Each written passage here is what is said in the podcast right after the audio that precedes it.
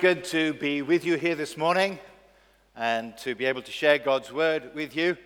Uh, we came up to Edinburgh just yesterday afternoon in time to catch the first day of summer.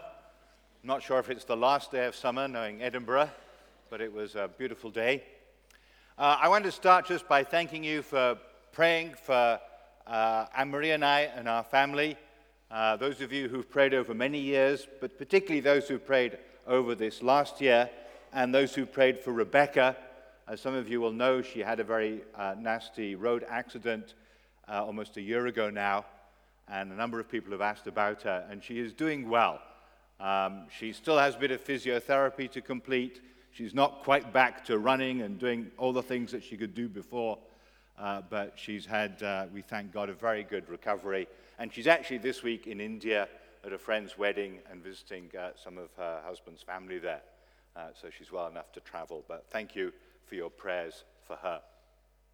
I wanted to just to show you a, a map to show you where Vietnam is that Anne Marie has just been talking about. I will make a few more references to Vietnam as we look at God's word. But just so you have a clear impression, it's that red country in the middle there, under the big threatening mass of China and across the sea from the Philippines where we first started. And if you'd like to get any more information, we have a little booklet about stories from Vietnam to help you pray. And Anne Marie will be at a table over there. If you'll remember when you go and get your letter, you can go and get your prayer booklet for Vietnam as well at the same time. Well, last night we were looking at the words of Jesus in Matthew chapter 24, verse 14 when he says, This gospel of the kingdom will be preached throughout the world as a testimony to all the nations, and then the end will come. And we asked the question, when will the end come? Uh, how close are we to completing the task? And looked at a comment by a theologian called G.E. Ladd who said, I do not know. I do not need to know. I I know only one thing Christ has not yet returned, therefore the task is not yet done. When it is done, Christ will come. So long as Christ does not return, our work is undone. And this morning I want to look at what that work consists of. And I want to look at that through looking at this story from Acts that we had read to us. And Acts is about the expansion of the church. It starts with the promise of Jesus that you will receive power when the Holy Spirit comes on you, and you will be my witnesses in Jerusalem, in all Judea and Samaria, and to the ends of the earth. And we begin to see this worked out in Acts chapter 5. We see this growing ministry uh, with miracles taking place. The church is growing. There are big teaching meetings in the temple. There are signs and wonders, healings, Lots of sick people are being brought and are being healed. People who are tormented with evil spirits are being brought and they are being released from the torment of the evil spirits. Lots of people are joining them. And lots of people are fascinated by what's happening but are afraid to join them. And we get this picture of, of people trying to watch from afar and not show that they're interested, but really they would like to know what's happening there. And people who are too far away in the countryside coming up to Jerusalem to actually join in because they can't possibly see from how far away they are. And the authorities are watching too.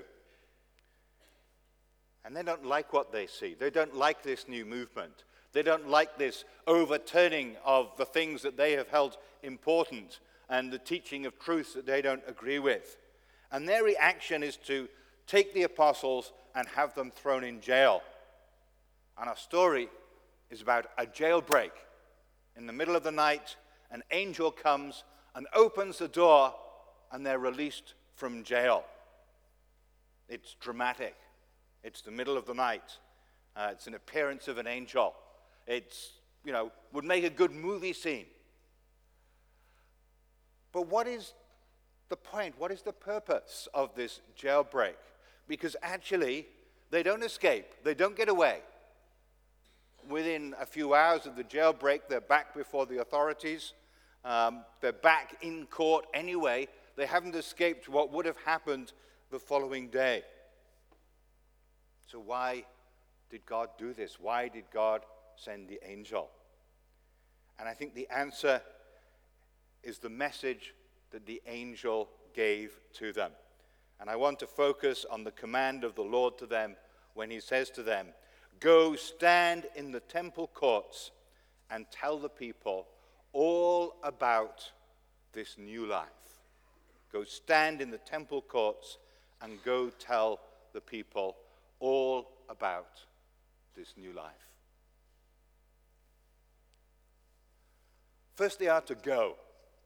They are to go not to run away, not to get away from the situation they found themselves in, but to go back to where they've been called, to go back to where the people are. The temple for them is the place where the people gather.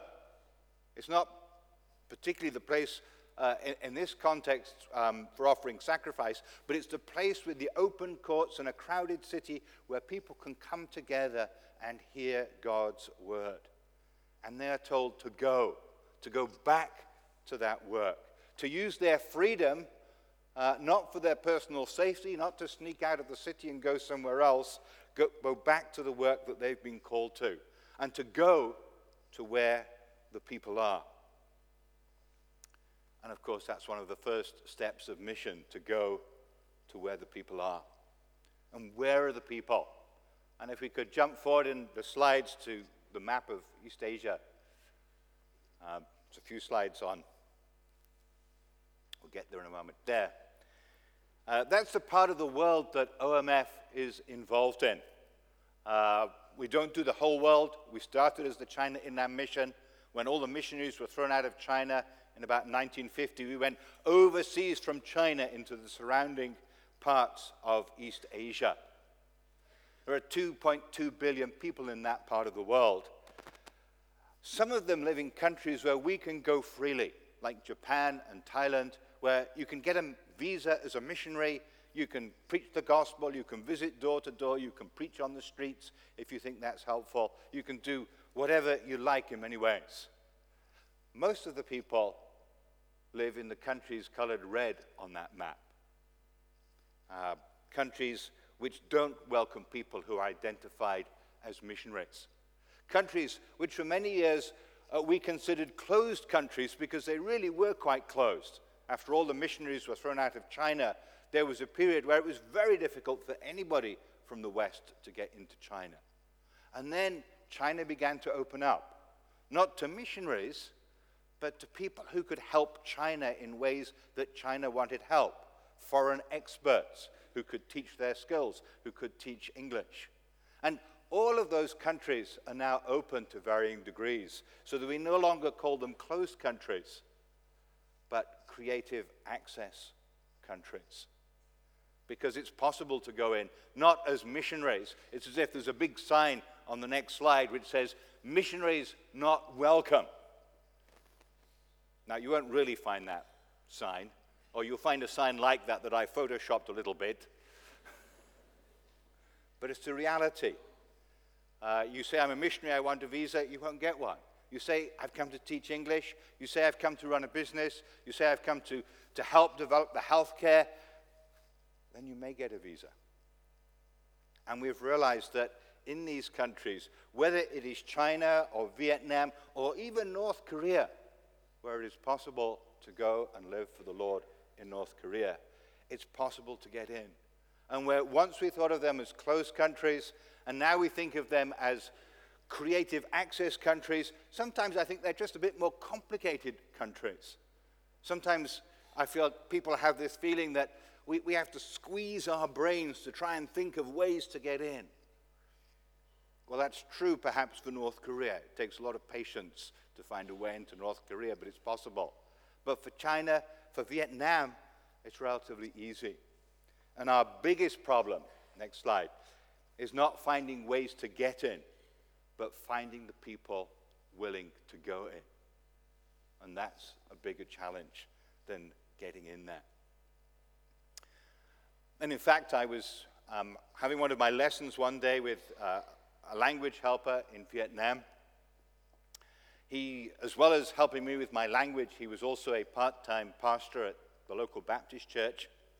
And as we're having a conversation in Vietnamese, he says to me one day, he says, You know, Ian, I think it's easier to be a pastor in Vietnam than in America. And I go, uh, What? And we're having this conversation in Vietnamese, so I get him to repeat what he said, probably twice, to make sure that actually I've understood what he's saying. And yes, he's saying it's better to be a pastor in Vietnam than in America. So I say, Oh, well, why do you think that? And he says, Well, I've never actually lived in America, so it's a little bit theoretical on, on his end, but he is a pastor in Vietnam. But he says, from what I understand, when you try and share the gospel with people in America, a lot of the time they're not interested. They think they know. They don't want to hear what you have to say. But when I share the gospel with people in Vietnam, nearly always they're interested. They want to hear more. They want me to come back and tell them more. So I think it's much better to be a pastor here than in America. Well, I don't know so much about America either, but I know in the UK, what he describes of America is often true, isn't it? You want to share with people, they think they know. They don't want to know. And he's saying they do want to know. Perhaps you'd like a better job. Come to Vietnam. I said, Well, what about older people and younger people? Do you find a difference there? And he said, Well, not really. I find the, older people and the younger people, they're both interested. The older people take a bit longer to understand. Sorry, that was his words. But, but they're interested. I said, what about people in the city and people in the countryside? Because he's from the countryside and he's working now in the big city. But he said, no, in, in both places, I find people are interested and want to know more.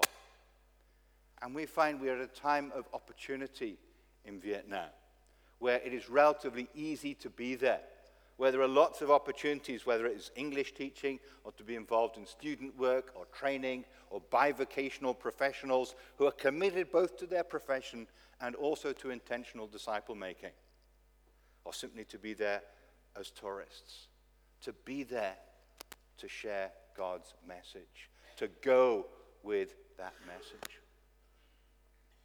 And I'm struck as I look at this passage that God has two types of messengers that he uses he has angels and he has human beings. He has angels which uh, appear quite a number of times in Acts to do various different things.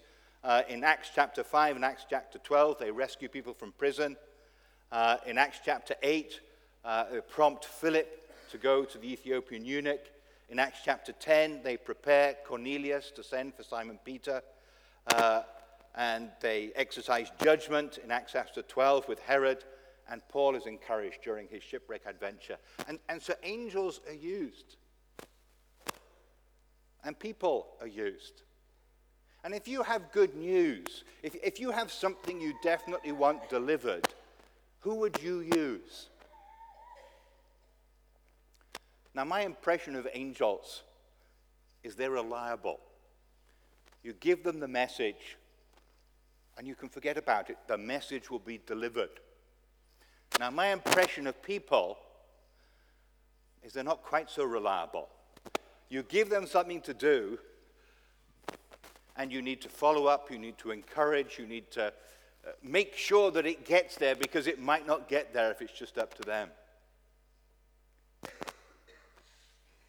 But God doesn't send his good news to be shared by angels.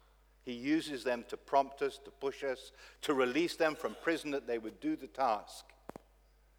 But he wants his message for people to be delivered by people. Because the good news, the good news is not like a pizza. It's not just to be delivered. It's to be brought by people and it's to be lived out so that they will hear the good news and they will see the good news in action in people's lives. Sorry, this is crackling a lot, isn't it? I wonder if it will help if I take off my jacket.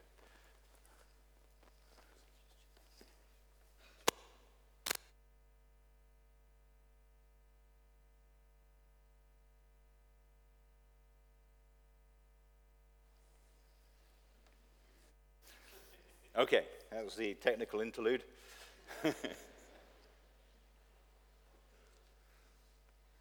Where were we? The gospel is not a pizza. Okay, if you don't remember anything else from this morning, just remember the gospel is not a pizza. And the application of that is it needs a person not just to deliver it, but to bring it and show it and live it out. Uh, I was struck by a slide that somebody put in a, a presentation on the unfinished task uh, for OMF that just showed who in the world has, has knows people who are Christians. And particularly in Asia, only one person in ten knows somebody who is a Christian. So, what is their opportunity to see that good news lived out when they don't even know somebody who is a Christian? So, we're to go. We're to go despite the opposition. The ministry was growing, but so was the opposition to the ministry. Uh, the authorities were turning against them for a variety of reasons. There was jealousy, there was fear, there was control, uh, all these different issues. But they were to go anyway. And they were to go ready to speak the message. They were to go, and I want to particularly focus on these words. Uh, uh, and I've lost these words.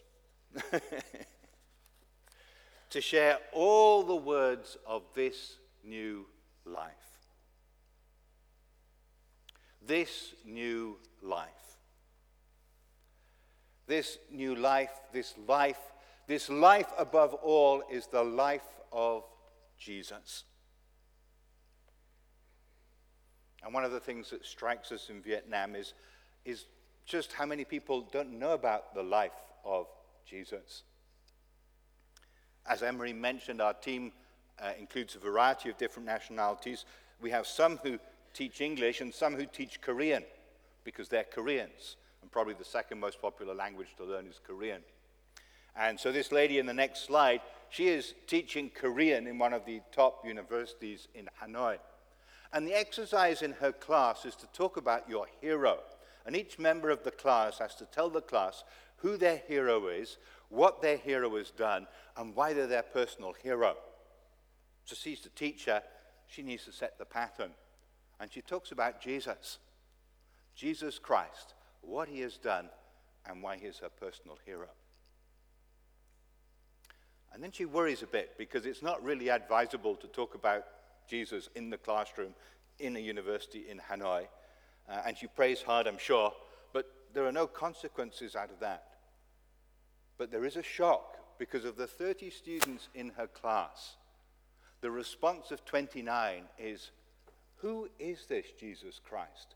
We have never heard of him before. One has a Catholic background, he has heard of him. But for the rest, it's a name they do not know. And it's hard to think, isn't it, of 30 students in a class in this country who do not even know the name of Jesus.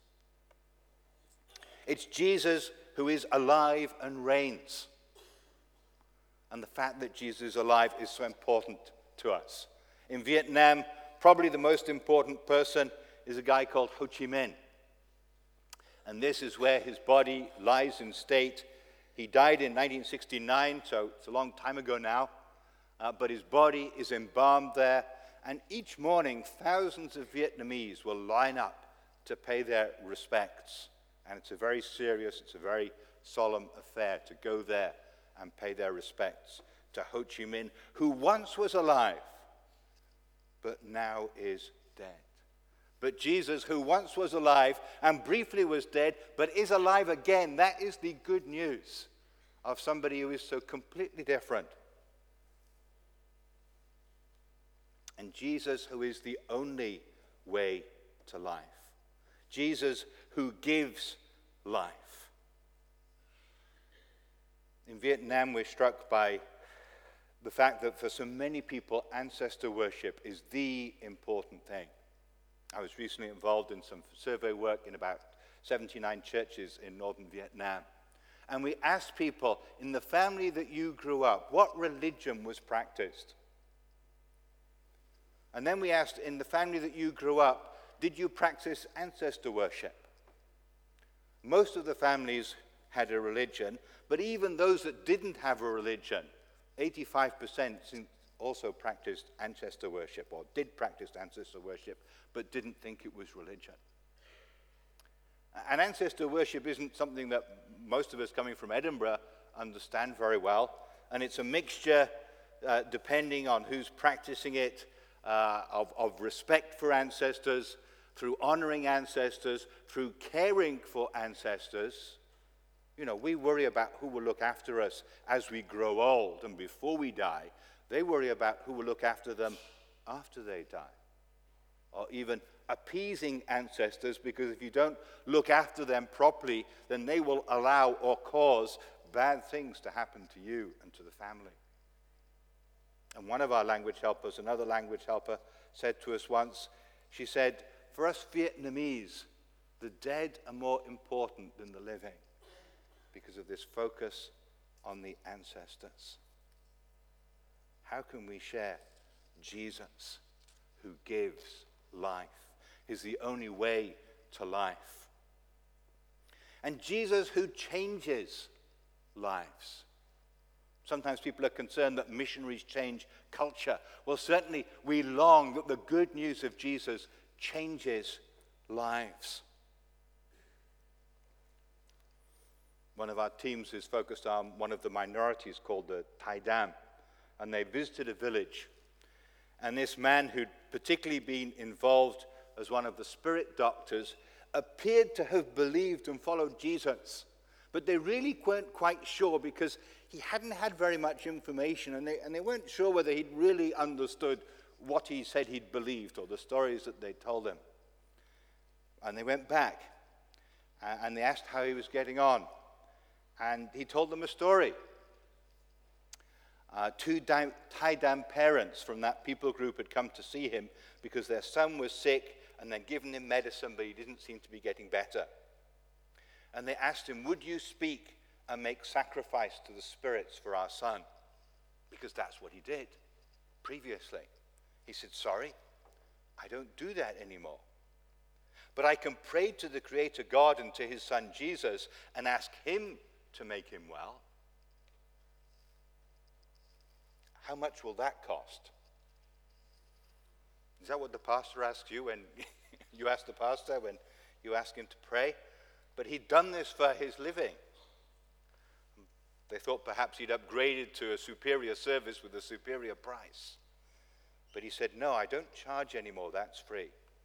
So they said, Okay, please pray to this Creator God for our son. And he prayed, and the son got better. And our team member was encouraged to see that this former spirit doctor really had turned away from the spirits and from his livelihood to follow Jesus. It was real. This new life. And we are to tell all about this new life. And, and in OMF, our, our mission statement is that we share the good news of Jesus Christ in all its fullness with East Asia's peoples to the glory of God. And one of the things that I've, I've learned more and more over our different years in mission is just how many ways that the good news is good news. And when we first come to Christ, there's often one particular aspect of the gospel that we grab onto because it is the thing that speaks into our lives and is good news for us. But then as we go on, we find that there's many aspects of the good news. And one of the pictures that I love is the picture of the good news of Jesus like a multifaceted diamond. And the many facets include forgiveness for sin and freedom from shame and deliverance from fear, the gift of the Spirit, belonging to a new family, reconciliation, healing, joy, peace, purpose. And I haven't exhausted all the different aspects of the good news. And one of the things in sharing about this new life is, is, is finding out what aspect of the good news grabs this person, speaks into their situation, speaks into the way that they're feeling the effects of sin and which God has answered, dealt with those effects of sin in the person and work of Christ. And then bringing them and then teaching them the whole. And we're all always discovering more and more of the whole of all that God has done for us in Christ. All about this new life. It's something we, we begin to learn when we first follow Christ, but we continue to learn and we continue to pass on. And as, as we pass on, In our Bible study that we had in the Philippines, we went through different passages, and it was often sort of putting out there a different aspect of the good news and seeing what it was that spoke to people. With one lady, it was when we did the story of Cornelius. She'd once had a boyfriend called Cornelius, and perhaps that made her listen more attentively, I don't know. But when she saw this good man get saved, it communicated to her. For somebody else, it was a story of the prodigal son. And when we worked for the story of the prodigal son, that spoke to him. Different aspects of this multifaceted, this wonderful, this amazing good news that addresses all that is wrong and all that we restored in Christ. So we had to go, tell all about this new life. And we are to go in the confidence that God is sovereign. And perhaps that's the other thing that this prison break is about. Perhaps this is what gives Gamaliel later the confidence to speak out in the Sanhedrin. It demonstrates that it is God not the high priest who decides who in jail. If they're going to appear before the Sanhedrin, it is because God allows it, not because they decided it. It demonstrates that the good news of Jesus is not jailed because the people in the temple hear it again. The people in the council hear it. And if you read through to the end of this chapter, the whole city hears it. And the end of the chapter ends on this triumphant verse that day after day in the temple courts and from house to house, they are never stopped teaching and preaching the good news that Jesus is the Messiah. God is sovereign. And God is sovereign in Vietnam. Anne-Marie mentioned that there were, we had two families in Vietnam back in the, the era uh, which some of you will call the Vietnam War. Uh, in Vietnam, we call it the American War because they had lots of wars, and that distinguishes it for them. Uh, one of those couples was actually a couple sent out from Charlotte Chapel, Paul and Maida Contento. So we feel privileged to be following in, in their steps in a small way.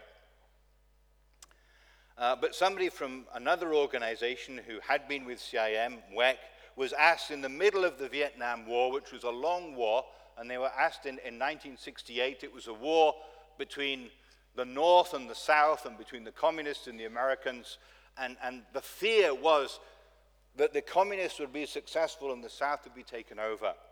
And he was asked, well, what would this mean for the church? And his answer was a communist takeover would mean the annihilation of the church. In 1975, the communists succeeded and the communists took over the whole country. In 1975, there were about 48 million Vietnamese people. 40 years later, that had almost doubled to 92 million.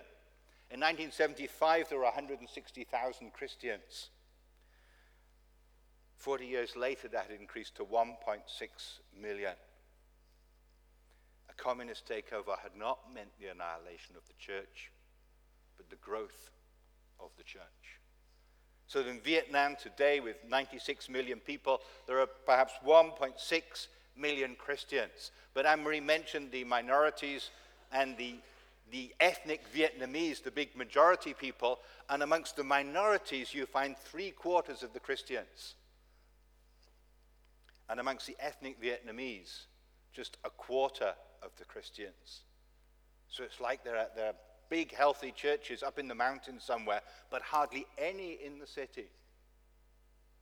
And there's a big difference north and south between the south, where perhaps 1% of the Vietnamese are Christian, and then the north, where it's 0.05%, where Anne Marie mentioned this, You will need to stop 2,000 people to find a Christian. But God has been sovereign. God continues to be sovereign. And we move forward with the confidence that this gospel will be preached to all nations. It will happen. It's God's promise. He will do it. But we move forward too with the knowledge that God's sovereignty doesn't necessarily mean no suffering.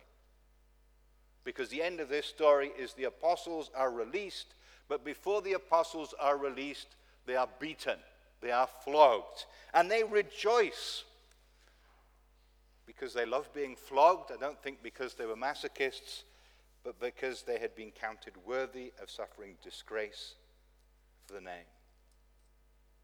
G.K. Chesterton, a writer of an older generation, says Jesus promised his disciples three things that they would be completely fearless, absurdly happy, and in constant trouble. I don't know if that describes your life, but it seems to be quite a good description of the apostles in Acts and their experience. They were fearless, happy, and in trouble.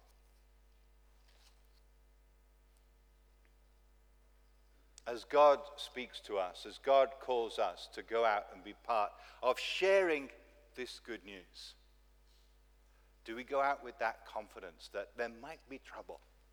But God is in control. God knows what He's doing, and He will do it. I know as I, I look at you this morning that you're not all called to go to Vietnam, unfortunately. You're not all called to leave Edinburgh and go overseas. But we're all called to be part of sharing this good news with Jesus. We're all called to speak to the people that we are related to, the people that we know who know a Christian because they know us. We're all called to go despite the opposition. There will be problems, there will be difficulties. We're certainly not promised that there won't be. In fact, we're promised the opposite. But we're promised that God will be with us, whatever those problems and difficulties. And we are to go to speak all about this life, this life of Jesus. The only life that really matters, the only one that can give life, the only one that can change lives. And we have this good news to share? Are we ready to go? Whatever God is speaking to you, are you ready to say yes? Are you ready to make sure that the people around you, and perhaps the people far away from you, have this opportunity to hear about Jesus, which we have had, which we've been rejoicing in in our singing this morning? but they have not yet had. Or perhaps they've not yet got to the point where they've heard that part of the good news that penetrates their armor and speaks to their heart and brings them to Jesus. Let's pray.